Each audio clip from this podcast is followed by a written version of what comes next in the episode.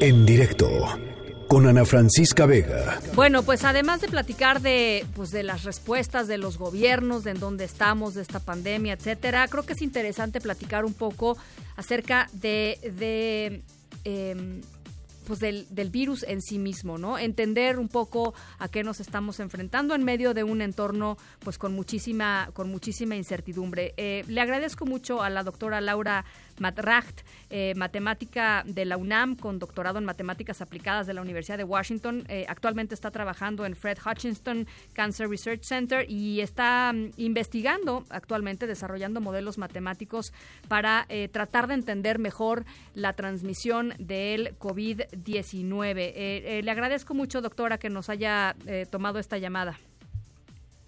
Buenas tardes.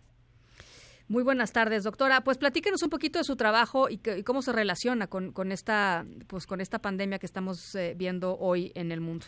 Sí, yo hago modelos matemáticos, es decir, en la computadora, para tratar de simular epidemias.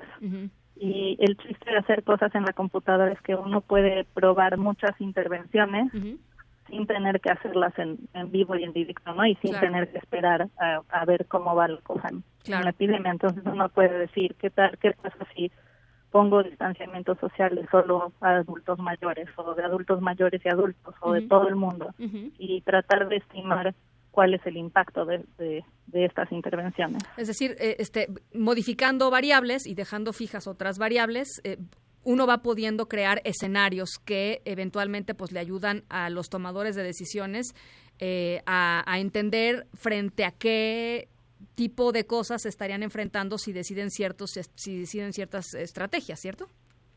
Exactamente.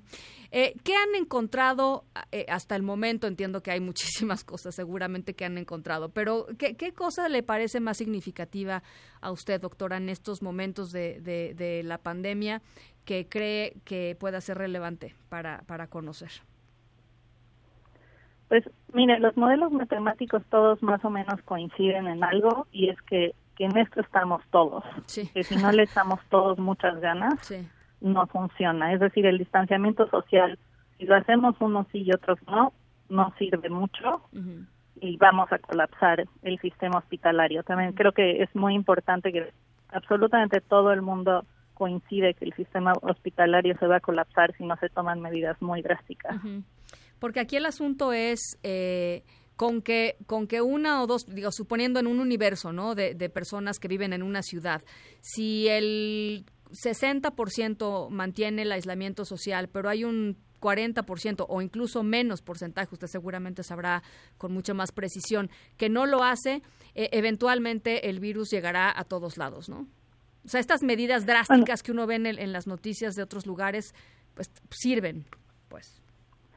Sí, y lo que lo que estas medidas tratan de hacer de nuevo ni siquiera es tratar de bajar la transmisión a cero, porque eso es, es prácticamente imposible en estos momentos, pero lo que lo que se trata de hacer es lo que la gente está llamando aplanar la curva y es que la es desacelerar la transmisión porque porque sabemos que los hospitales no pueden con todos los pacientes que les van a llegar no un hospital a lo mejor puede con 500 pacientes diarios pero si de pronto les llega 3000 o 4000 no van, a colapsar el sistema. Claro.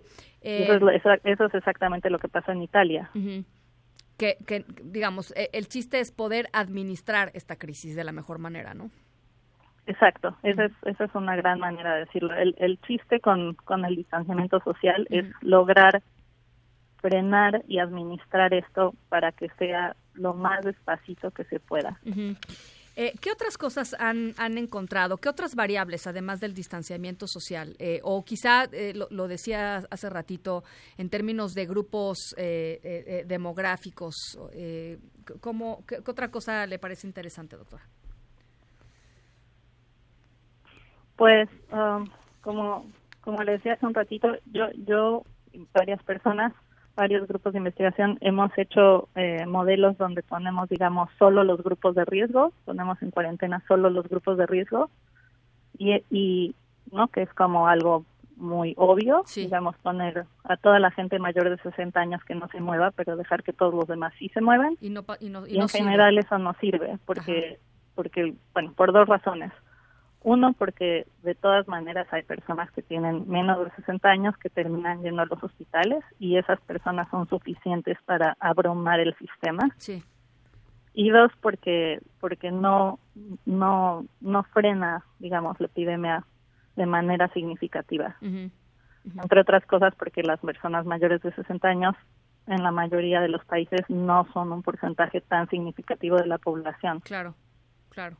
Eh, a ver, ahora eh, platiquemos un poquito, eh, entiendo que no es quizá el área, digamos, del desarrollo matemático de los, de los modelos que nos está platicando, doctora, pero un poco en términos de em, pues de la de la esperanza de, que por ahí ya salen de, de pronto ah, informaciones en torno a, pruebas iniciales o, preliminares digamos de, de algunos eh, tipos de, de vacunas. Eh, yo sé que esto toma tiempo pero pero mm, usted qué, cómo cómo ve ese desarrollo pues lejos. O sea la realidad es que hacer una vacuna toma muchísimo tiempo. Sí eh, ahora, en este momento, hay alrededor de 20 vacunas que se están probando y hay una que precisamente aquí en Seattle em, empezaron ensayos clínicos esta semana, me parece que ayer, pero aún así, aún, o sea, aún en el escenario más optimista y con esa vacuna, eh, no estaría lista para, para llevar, digamos, a producción masiva hasta dentro de ocho meses. El asunto es que es hacer una vacuna tiene varias partes, tiene varias componentes eh, primero se hace un ensayos en animales para, para antes de ponerse en un humano. Después se hacen en grupos, se hacen ensayos en grupos chiquitos de humanos para estar seguros que es segura. Después se hacen otros ensayos más en grupos un poquito más grandes y se busca ver que, que la vacuna tenga la reacción esperada. Y al final se hacen ensayos clínicos grandes con, con bastante gente donde se busca estimar qué tan eficaz es la vacuna. Y todo eso toma mucho tiempo. Y una vez que eso está, el proceso de pasar de una vacuna experimental a su producción masiva también es un proceso muy complicado porque pues dependiendo qué vacuna sea no no es no es eh, no es evidente digamos claro claro bueno, entonces, eh, hasta lo que sabemos básicamente es el distanciamiento social, ¿no? Es, es, apartarnos. ¿Cómo ve a México?